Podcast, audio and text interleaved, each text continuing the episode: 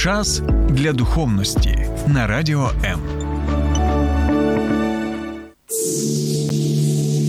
Є книга, яка протягом ось уже декількох тисячоліть впливає на долі всього людства. Можливо, настав твій час. Програма сторінками Біблії з теологом Сергієм Наколом щодня о 12 на радіо М.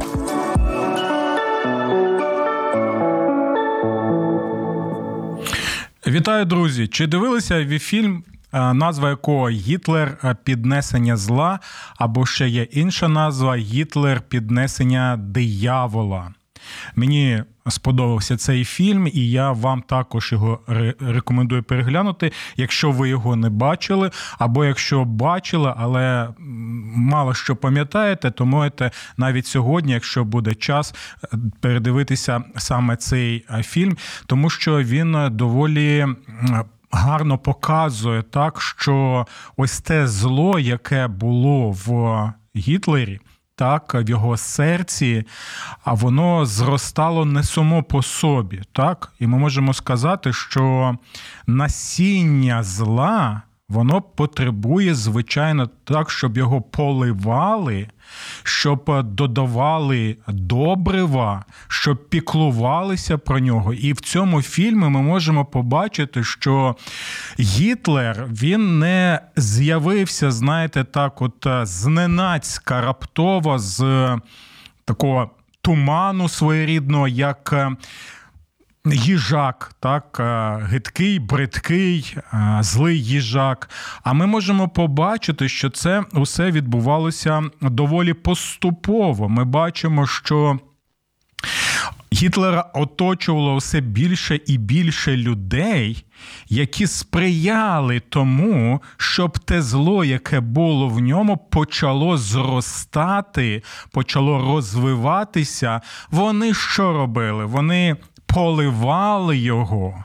Вони що робили? Вони додавали добрива для того, щоб усе це зростало.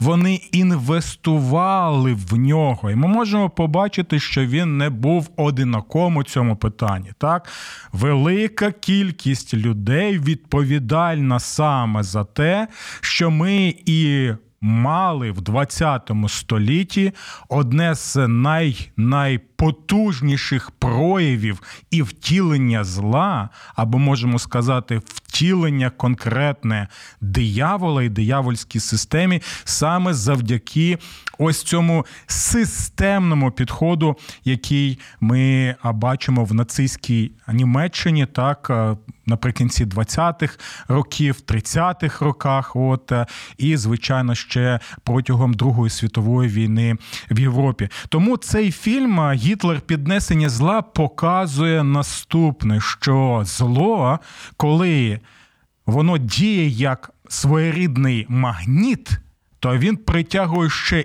інших людей, злих людей, які бажають так що зробити? Підсилити його, бажають так зробити, щоб воно зростало і плодоносило. Тому, друзі, а от коли ми згадуємо цей фільм, я можу зараз е, згадати слова, які ми чуємо на початку цього фільму. І наприкінці цього фільму це цитата, яка приписується Едмонду Беркут. Хоча ми точно не знаємо, чи це його цитата чи ні, але це зараз не важливо. І звучить ця цитата наступним чином: єдине, що необхідно для перемоги зла, це щоб добрі люди нічого не робили. Ще раз повторю: єдине, що необхідно для перемоги зла, це щоб добрі люди нічого не робили. І, звичайно, ми знаємо, що в нацистській Німеччині були добрі люди, так, і було багато пасторів, так, е, не так вже й багато в порівнянні з усією церквою, так, в нацистській Німеччині, яка вітала Гітлера, так, що свастику ми навіть бачили в церковних приміщеннях, коли вони також. Що робили? Присягали Гітлеру на вірність. Так вони там навіть волали Хайлі Гітлер. Ми бачимо цих єпископів тощо, але були також і пастори вірні християни, які намагалися яким чи якимось чином протистояти цьому злу, як і були люди, яких ми не можемо так от сказати, що вони були християнами, але вони були людьми доброї волі, так і Бог діяв і через цих людей, от щоб е, протистояти цьому злу. Бо ці люди чудово усвідомлювали, так що це за така коричнева чума. Бо з одного боку на сході червона чума, це ще те лихо було. Але в їх середовищі це була саме коричнева чума, і вони намагалися яким, якимось чином протистояти. Хоча, знаєте, в цьому контексті ми можемо сказати, що що може зробити праведник, як каже один з псалмів, коли всі підвалені підвалини зруйновані. Але навіть незважаючи на це, ці люди намагалися на своєму місці, в своєму контексті, усвідомлюючи свою відповідальність перед Богом і людьми. Протистояти цьому злу. Я можу згадати того самого відомого пастора лютеранського Дітриха Бонхофера, який брав участь в змові проти Гітлера, так щоб його можна було усунути від влади. А якщо необхідно було також і фізично ліквідувати, і ми знаємо, що на жаль, розкрита була ця змова, і ми знаємо, що він був запроторений до в'язниці, до концентраційного табору, де його і стратили. От і його останні слова були: це кінець, але для мене. Це лише початок. Ми можемо згадати також і відому операцію під назвою Валькірія. І є чудовий фільм, який я також вам рекомендую. Том Круз в головній ролі, так е, коли вже. Вища ланка офіцерів нацистської Німеччини, усвідомлюючи, що катастрофа вже настільки величезна, що потрібно, хоч хоч щось врятувати так для своєї країни, для своєї батьківщини, вони також е, брали участь в цій змові проти Гітлера, але їх також було викрито, і майже всі вони були фізично ліквідовані. Всі ці приклади вони показують якраз наступне: що з одного боку ми бачимо добрих людей, так які дійсно протистояли злу, якось намагалися зупинити його. А в але в той же час ми можемо побачити, що величезна кількість людей, мільйони людей, вони не просто просто, знаєте, підтримували Гітлера. Вони були невід'ємною частиною, а отої складовою тої цієї системи зла, яка склалася в нацистській Німеччині, і яка розвивалася ще більше і більше, і поширювалася по Європі, і намагалися поширюватися по земній нашій кулі. І це все, знаєте, не просто десь там залишається в історії там в 30-х, 40-х роках ХХ століття, ми бачимо, що прояви зла вони реальні, втілення зла, диявольської системи, так, агресії, пригноблення, знищення, піднесення свого над усіма іншими. Це та реальність, яка існує в нашому грішному світі. І це те, що ми бачимо також і зараз під час війни з Російською Федерацією, яку через призму біблійного вчення ми чесно, прямо називаємо, звісно, державою агресоркою, державою пригнобителькою. І ми можемо побачити, що очільник Російської Федерації, так і багато можемо в принципі паралелей зробити із Гітлером. Так він також не з'явився на пустому місці. Він також не з'явився, не з'явився просто з туману, як якийсь е, їжачок. Так е, завжди були люди, які підтримували цю людину, якої інвестували в цю людину, і ця система вона зростала, вона зміцнювалася. Так, вона усе більше і більше накопичувала мільярди, так? Накопичувала статки, почала, все більше і більше використовувати свою силу, свої репресії, і це все виливається в очевидну конкретну агресію, яка розпочалася звичайно не в 22-му році, і навіть не в 2014 році це розпочалося, а почалося ще тоді, коли було захоплена частина Грузії, коли були захоплені частини інших країн. Так, ми пам'ятаємо і Придністров'я, ми пам'ятаємо багато усіх цих складових, які призвели саме до того, що. А ось цей хижак, агресор, він почав е, відчувати. М, а в принципі, нібито все і нормально. Ніхто мене не зуп... не зупиняє, ніхто не вибиває мені ікла, ніхто не бере дручка, ніхто не бере як добрий пастир жезла і не починає бити мене по голові для того, щоб зупинити. Тоді Біблія послідовно нам це показує і нагадує, коли злу не протистояти, коли зло не зупиняти, воно має схильність, воно здає, воно має цю здатність поширюватися, поширюватися і все більше поширюватися. Я згадую слова Вінстона Черчилля, так легендарного прем'єр-міністра Великої Британії, який грав доволі серйозну роль, так саме в протистоянні злу цьому Гітлеру. бо Пам'ятаєте, що багато навіть в англійському парламенті схилялися все ж таки до того, що був своєрідний мир так з нацистською Німеччиною, то нехай собі вони там щось коять, роблять, а ми будемо так осторонь, або принаймні так зможемо вимолоти у цього. Пана Гітлера якісь е, умови, які більш-менш будуть нам нам нам до вподоби, так, і ми можемо якось жити в такому стані. Але Вінстон Черчилль казав наступне: що як? Яким чином? До речі, згадав ще третій фільм. так? Це Темні часи. Темні часи супер рекомендую фільм. Я його переглядав е, безліч так, е, вже разів, і там ми можемо побачити ось це, оцю природу саме Вінстона Черчилля, коли він каже: Та ні, ні, ні, як я можу мовчати, коли ось така істота вона поширює ось це зло. І якщо його не зупинити, не зупинити, наслідки були катастрофічними. І Вінстон Черчилль, звичайно, був правий.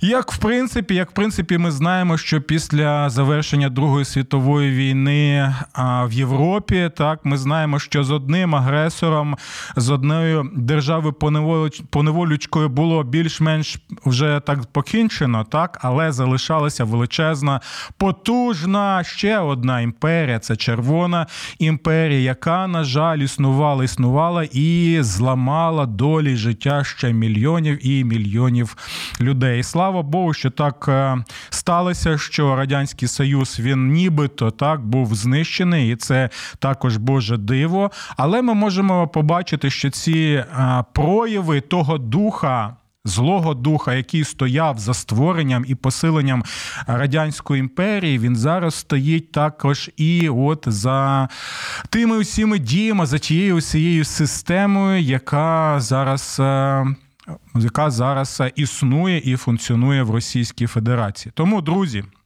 На початку фільму Гітлер піднесення зла ми чуємо наступні слова. Єдине, що необхідно для перемоги зла, це щоб добрі люди нічого не робили. І от сьогодні ми з вами розглянемо біблійну подію, в якій одна Божа людина користується правом я ще раз підкреслюю, користується правом, Божим правом на захист своєї сім'ї від зла у вигляді об'єднаної армії агресорів, тому що назва нашої сьогоднішньої програми це право на захист від зла перший випадок в біблійній історії. Долучайтеся до обговорення як на моїй сторінці на Фейсбуці наживо, так і на моєму каналі Сергій Наку. А зараз невеличка пауза, після якої ми починаємо.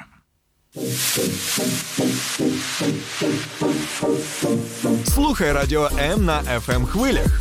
Київ 89,4 FM. Івано-Франківськ 102 FM. Запоріжжя 88,8, Кременчук 97,9, Донецька область, Слов'янськ, Краматорськ 87,5, Покровськ 103,7, Гірник 105,5, Одеська область, Миколаївка 101,7 FM. Радіо М. Ми тут заради тебе. Добре, друзі. Право на захист від зла перший випадок в біблійній історії. Це 14 розділ книги буття, де ми е, читаємо доволі цікаву історію, яка нам дійсно показує відповідальність Божої людини для того, щоб протистояти злу і для того, щоб е, зупиняти зло. А в деяких випадках, коли дійсно це важливо і є потреба, потрібно також і зупиняти це е, зло. Так, і що ми бачимо так в цьому в цьому розділі? Ми бачимо те, що була така своєрідна коаліція царів, так маленьких таких ось е, міст держав, бо на ті часи, звичайно, не було держав, ось е, таких в нашому сучасному розумінні. Був, наприклад, Єгипет як своєрідна потужна держава, але вона звичайно не не може порівнюватися з сучасними так надпотужними супердержавами. І зазвичай в тому регіоні, де знаходився наш праотець по вірі Авраам, Божа людина, праведником він був цадиком, як ми знаємо. Ось ті часи було багато саме міст держав, і там були свої церкви, так і зазвичай, як правило, вони були дійсно агресорами, поневолювачами, тому що е, як економіка їх працювала, так це не було лише так, щоб сільськогосподарський сільськогосподарський бізнес там, наприклад, був, або виробляли ще якісь вироби, торгівля, звичайно, було. Але це цього ж було замало, бо потрібно було захоплювати території, от захоплювати родючі землі, захоплювати також людей, поневолювати їх і використовувати ось цю систему рабства для того, щоб економіка вона яким чином і могла працювати. Ну і звичайно, ти міг е, загарбати багато різноманітних скарбів, там і золото, і срібло, у деяких там випадках і мідь, і предмети там вжитку, які можна було там е, продавати або їми користуватися. Ось таким чином все це відбувалося. І ми знаємо, що е, були ці військові союзи, були також коаліції між цими містами. Одні одні, одні міста вони поєднувалися з іншими містами. І це було обумовлено саме їхніми якимись е, військовими інтересами, економічними інтересами тощо. А інші об'єднувалися в свої коаліції, в свої союзи. І от ми в 14 розділі бачимо от таку життєву ситуацію, коли одна коаліція вона виступає проти проти іншої коаліції, так е, міст держав. Бачимо, що вони поневолюють ці народи. Ну і зазвичай, як це відбувалося, ти поневолюєш народ, от залишаєш їх царів. От, в принципі, те саме, як хотів зробити пан Путін зі своїми посіпаками. Так, вони ж е, ми пам'ятаємо так, спеціально е, створили військову операцію.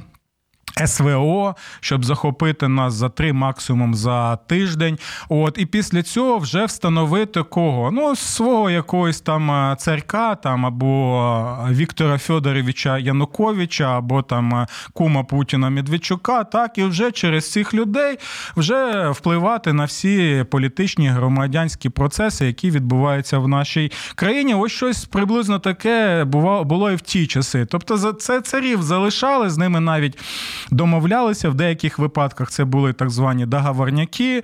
От Нічого нового під сонцем нема. До речі, ви можете це побачити е, ясно, так, доволі, де в фільмі Хоробре серце. Пам'ятаєте про Вільяма Волоса, от шотландського героя національно визваної боротьби проти е, проти Англії. Так, І ми можемо побачити, як король Англії він домовлявся також з представниками е, представниками саме заможних кланів, так щоб можна було такий договорнячок зробити. От і все буде тоді добре. Те саме е, намагалися вони зробити наприкінці фільму із е, легендарним королем Шотландії Робертом Брюсом. Так, але це вже е, зовсім інша історія. Можливо, ми колись ще будемо обговорювати цей фільм. Оце сталося і там. Але дивіться. Оті царі, які були вже поневолені іншими царями, так і вони сплачували данину. Так, це також була складова економіки держав-агресорок, держав поневолювачок. От вони вирішили ні цього досить. От е, скільки ми будемо оце такі величезні а, сплачувати податки їм, чого ми повинні це робити, і було повстання. От далі ми читаємо, що було декілька зіткнень поранень. Так е, було декілька битв. Ну, битв не в нашому сучасному розумінні. Це були такі, знаєте, е, сутички. От е, були бої, і ми бачимо, що Усе ж таки поневолювачі вони е, змогли е, змогли показати свою військову міць, так і е, одержали декілька перемог. І от далі ми читаємо, що в тому регіоні, де все це відбувалося, також знаходився і Авраам. Так, і також знаходилася його сім'я. І ось тут важливий момент на які нам потрібно звернути увагу, щоб краще це зрозуміти. Авраам був ким? Він був. Е, головою головою своєї сім'ї. І знаєте, в нашому сучасному контексті сім'я це більше що? Тато, мама, там один, одна дитина або декілька дітей. Оце стандарт наш український, але в ті часи, особливо коли ми спілкуємося про Авраама, то ми повинні розуміти, що ця сім'я була більше як родина, або як рід, або можна сказати, що це був саме клан. І це важливо, що дивіться, була сім'я, як клан, вона складалася з родичів, але також вона складалася і зі слуг, так? А от з найманців, і всі вони були також е, складовою саме цієї сім'ї. І можна сказати, що вони навіть їли і пили за одним столом, і під одним дахом, і щоб е, краще зрозуміти, про що йде мова. І ось голова цієї сім'ї або клану, або навіть народу, він був відповідальним перед Богом, так згідно Божого задуму, за те, щоб піклуватися про цю родину, про цей клан.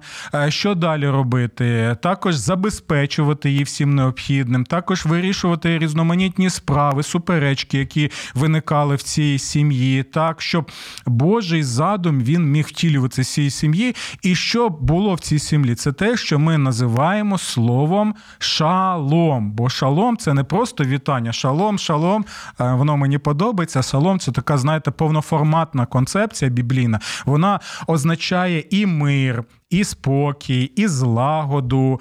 Так, вона е, також. Е, вона також має таке, таке розуміння, як фінансовий успіх, фінансове забезпечення. Ось це все і є шалом. І ось представник саме мішпаха, мішпаха це сім'я.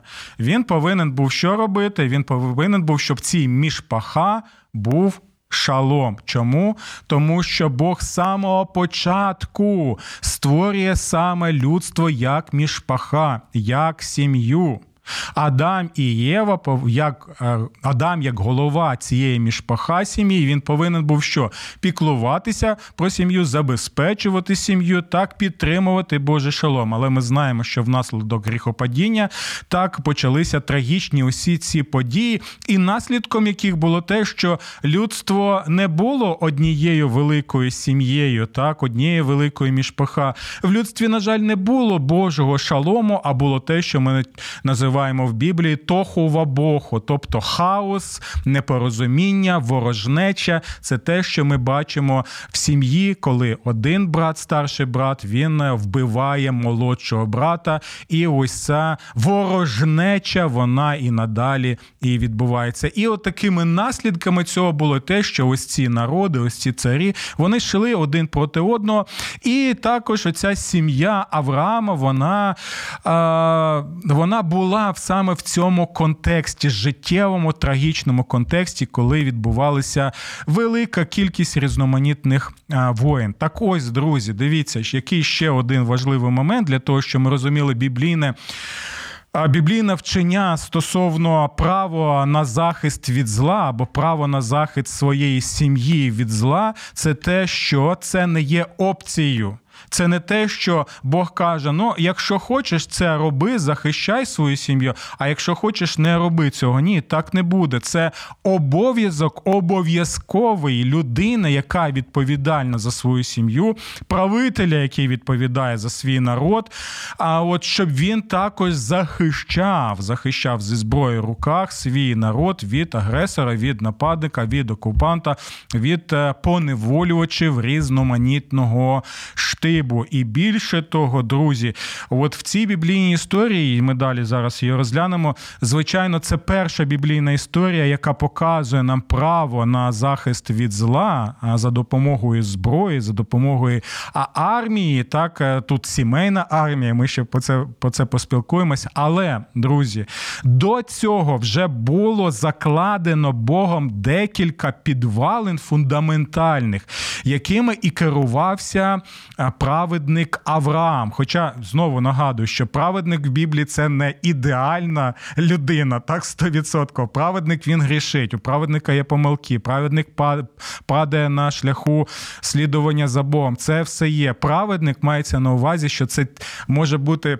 Ну, от, знаєте, як пляшка е, з пластику, так вона може бути пожмакана, вона буде може бути деформована, але вона цілісна вона має здатність тримати воду, свіжу воду, живу воду і ділитися цією водою з іншими людьми. Так ось Авраам був саме таким праведником, не ідеальним, пожмаканим, деформованим, з помилками різноманітними, з гріхами своїми тощо, але він мав цю здатність праведника, цадика тримати е, Божу е, воду Божого Слова і ділитися іншими людьми з ними. І ось це один з тих прикладів праведника, який дійсно усвідомлює свою відповідальність перед Богом і перед людьми, і він починає захищати когось. І про це ми зараз ще поговоримо. Але ще нагадаю про те що е, в Біблії Бог укладає завіти. Завіти укладає з людством, і завіти укладає зі своїм обраним народом. Завіти, так тут у них така є цікава особливість. Усі ці завіти або домовленості, щоб краще нам було зрозуміло, або контракти, так, якщо вам так краще зрозуміло, е, вони мають здатність не бути скасованими. Так, оті завіти, які Бог укладав з людством, вони що?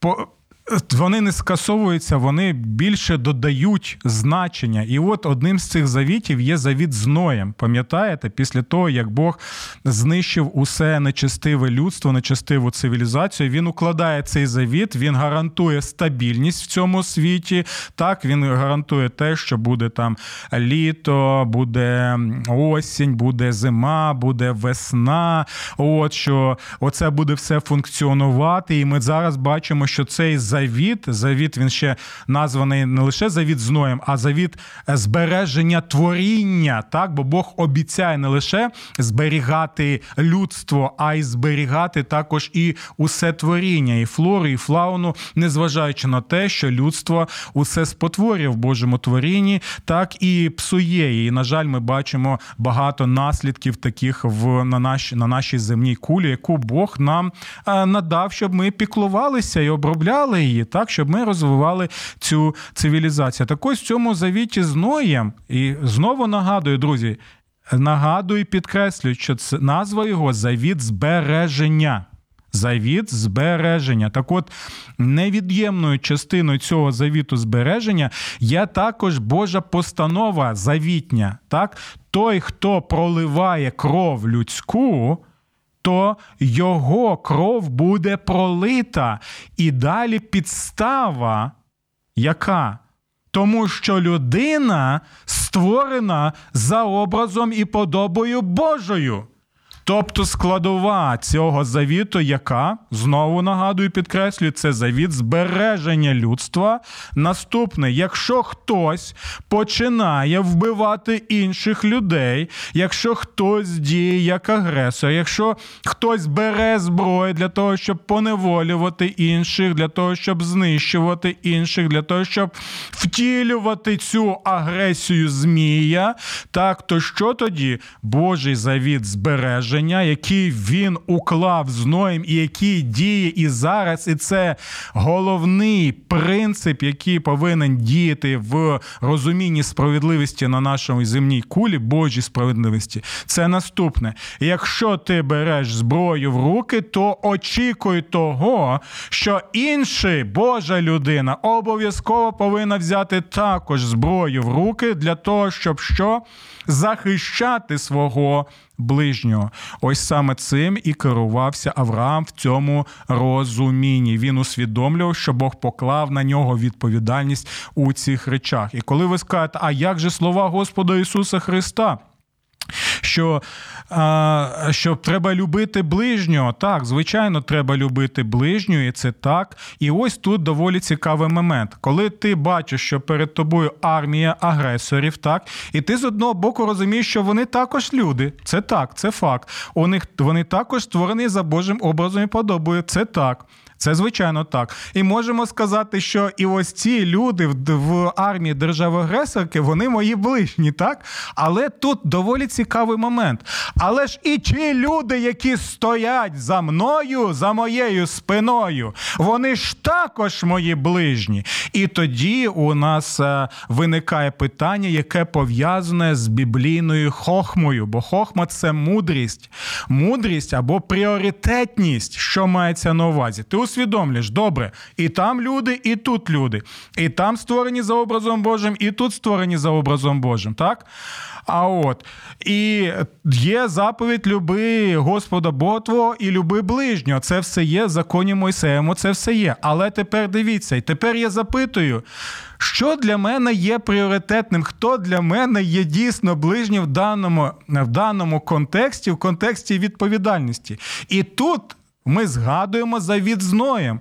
Ці люди прийшли з мечем на нашу землю для того, щоб нас знищувати і поневолювати. Не ми прийшли до них, вони прийшли до нас. Не ми їх провокували якимось чином. Не наші армії стояли біля кордонів і, і все робили для того, щоб а, відбулося це вторгнення. Так, ми все це бачимо. Світ усе це бачить. Тоді питання: то що означає в цьому контексті любити ближнього? А це означає протистояти злу, агресору, який прийшов на твою землю з мечем в руках, для того, щоб знищувати, для того, щоб поневолювати, для того, щоб руйнувати і все те, що ми бачимо з 2014 року, і набагато більше бачимо з початку повномасштабного вторгнення. Тому знову і знову пам'ятайте цю невід'ємну органічну складову Божого завіта з Ноєм або завіта збереження усього творіння.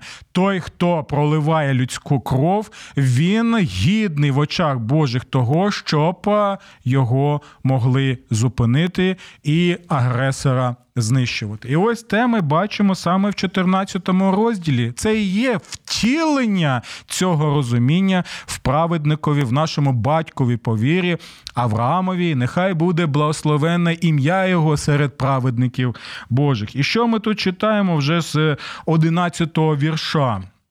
Завойовники захопили все содомське і гоморське майно, всі харчі і пішли геть. Так? Вороги захопили з собою також і Лота, сина Авраамового брата, оскільки він жив у Содомі та його майно і відійшли. Так? Далі що ми читаємо? Прибув один з врятованих і сповістив про все Авраамові єврею, котрий проживав між дубами діброви Аморейця Мамре, брата Ешкола і Анера, союзників Авраама. І що далі?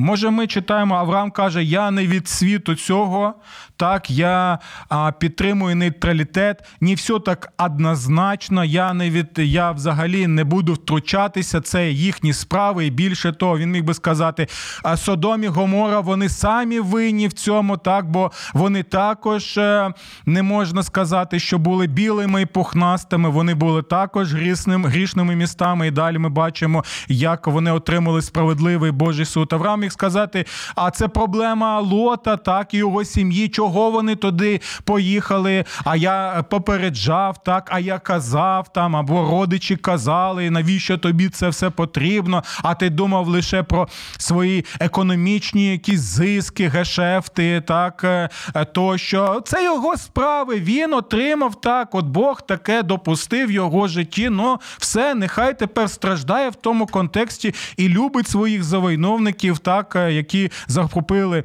його, його сім'ю, там жінок тощо. І ми знаємо, які речі відбувалися з жінками в ті часи, і навіть з чоловіками. Що так сказав Рам? Ні, ми цього не бачимо. І що ми читаємо? Дізнавшись, що взято в полон його брата, Авраам зібрав 318 своїх вишколених людей, і пішли вони до агресорів, завойновників і сказали: Ми вас любимо, Бог ваш любить, і у Бога є чудовий задум для вашого життя, і починають їм роздавати буклети. Так це відбувалося? Ні. Що ж вони, що ж він робив з цими вишколеними людьми, які були складовою його роду? Його мішпаха, що означає вишколені люди. Тобто мова йде по 318 спецпризначенців. Це були професійні воїни тогочасні, це була професійна армія, яка була саме у Авраама. Чому вона була? А тому, що вони пам'ятали цей принцип завіту з Ноєм, завіту збереження, що тобі потрібно що оберігати свій рід, піклувати піклуватися про нього, захищати його, якщо необхідно, і зі зброєю в руках. І далі читаємо. Вони народилися в його домі, і ось він кинувся в погоню за ними до Дана. Миттєво, так, блискавично. Він не думає, він не вагається, він знає про те, яка в нього відповідальність. Це закладено в ньому. так? І далі читаємо: уночі, розділившись на групи, він разом зі своїми слугами розбив їх і переслідував аж до Хови, що на північ від Дамаска. Таким чином він повернув. Повернув усе награбовано, а також свого брата Лота, його маєток, жінок, як і всіх інших людей. І десь ми читаємо, що Авраам вчинив неправильно, Авраам не любив а, ближніх своїх. Ні, ми цього не читаємо. Ми багато бачимо, як Авраам поводився Е, нечесно, так він навіть е, вводив в оману, так пам'ятаєте ті випадки, коли він казав, що ну Сара моя сестра, нібито й правду каже, аж ж не всю правду. Так, знав, як от е, знайти якусь шпаринку там. А от, а далі дізнаються, це ж твоя дружина. Так, навіщо ж ти такий гріх зробив проти проти нас, цар Герару, наприклад, про це розповідає. Але в цьому випадку ми не бачимо, щоб Авраам тут якусь помилку, е, помилку зробив зробив або зрішив, то що це те, що він і повинен був робити. Тому це і є. Скажімо так, перший опис право на захист від зла своєї сім'ї, своє, свого народу, своєї держави, і все це знову нагадую, вкорінене в наступному, в Божому завіті збереження, який він уклав з Ноєм, і який не скасований. Бо якщо ви ставите під сумнів, чи скасований завіт з Ноєм чи ні, то, будь ласка, протягом року спостерігайте, чи є зима, чи є весна, чи є літо, чи є осінь, чи є сівба, чи є жнива, чи все це функціонує. Все це функціонує. Так і функціонує Божий принцип, закладений в усьому людстві. Протистояти злу зі зброєю в руках, якщо армія агресорка вдерлася в твій дім, вдерлася в твою сім'ю. І це твоя відповідальність перед Богом і перед людьми. Це усвідомлював Авраам. Я сподіваюся, це усвідомлюємо і ми. До наступних зустрічей. Сподобався ефір? Є запитання або заперечення? Пиши радіом.ua